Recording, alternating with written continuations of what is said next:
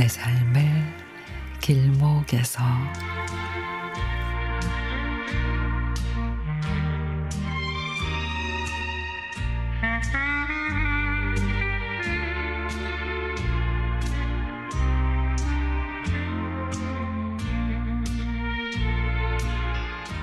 그 유명한 슈퍼 호박을 심었더니 금세 튼실한 놈들이 나옵니다. 아유 역시 초보 농사꾼이 처음은 잘 짓는단 말이야. 윗밭에 농사 짓는 언니 말씀입니다. 2주 만에 올라가 보니 세상에 입이 떡 벌어질 정도로 호박이란 놈이 커가고 있었습니다. 여기도 저기도 신기하게 발견한 것만 해도 여섯 개나. 우와, 이 많은 걸 누굴 주지 생각하다가 혼자 고웃음을 치고 말았습니다. 8년 전부터 건강을 위해 시작한 탁구 친구들이 생각이 난 겁니다. 다음 시합 때 우승한 순서대로 큰 호박부터 1, 2, 3등 시상품을 걸기로 했습니다. 드디어 수확한 거대한 호박.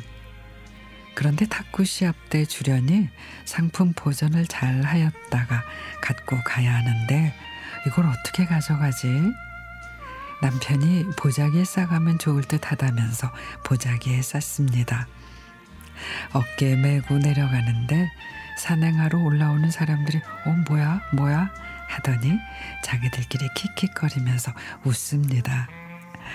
결국 집에까지 잘 메고 왔는데 이제 또 탁구장까지 가져가는 게 문제입니다. 어쩔 수 없이 역시 또 보자기 탁구장으로 옮기는 것까지도 성공.